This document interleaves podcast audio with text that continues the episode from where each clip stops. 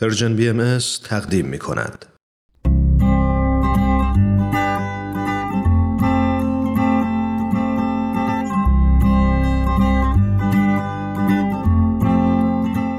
پاراگراف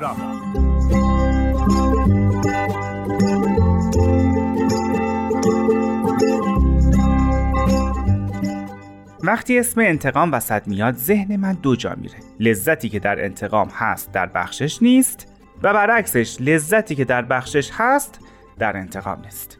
میبینین با عوض کردن جای دوتا کلمه میشه جمله های متفاوتی گفت. ولی حالا به ایناش کاری ندارم. اصلا و ابدا نیومدم اینجا که از مزایای انتقام نگرفتن بگم. اتفاقا برعکس میخوام تجربه‌ام رو بگم، اینکه چرا به نظرم انتقام گرفتن لذت بخشه.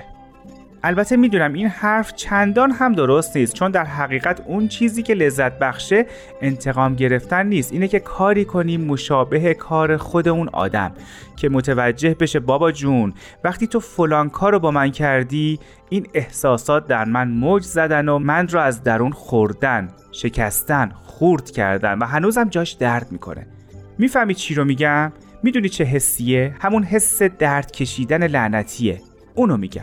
هدف از انتقامم همینه، وگرنه هیچ کس دوست نداره کل زندگیش خلاصه شده باشه تو نقشه کشیدن و رونده شدن به حاشیه ها. بذارید اینطوری بگم، این کارا خواب رو از آدم میگیره. شعار نیست.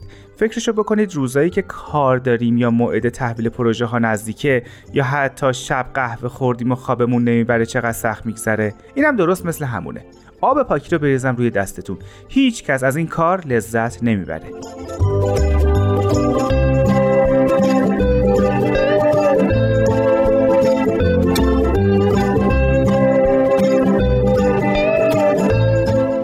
برگردیم به انتقام. ما انتقام میگیریم که به طرف بفهمونیم چه رنجی رو به ما تحمیل کرده و چه دردی رو روونه خونمون کرده. ما انتقام میگیریم که به اون مزه کارش رو بچشونیم. ما برای ایناست که انتقام میگیریم.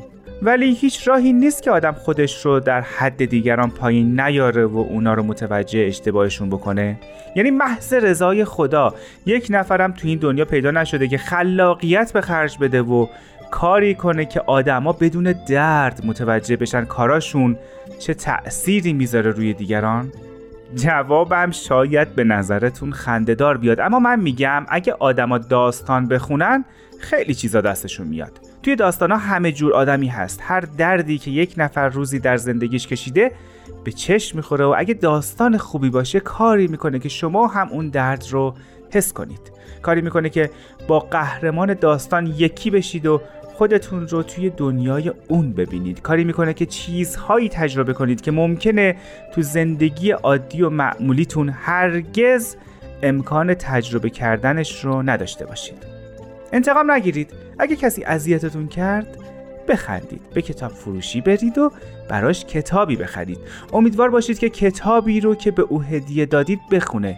اینطوری هم حسی رو که در شما به وجود آورده میفهمه و شاید از کارش دست بکشه، هم شما خودتون رو هم سطح او نکردید.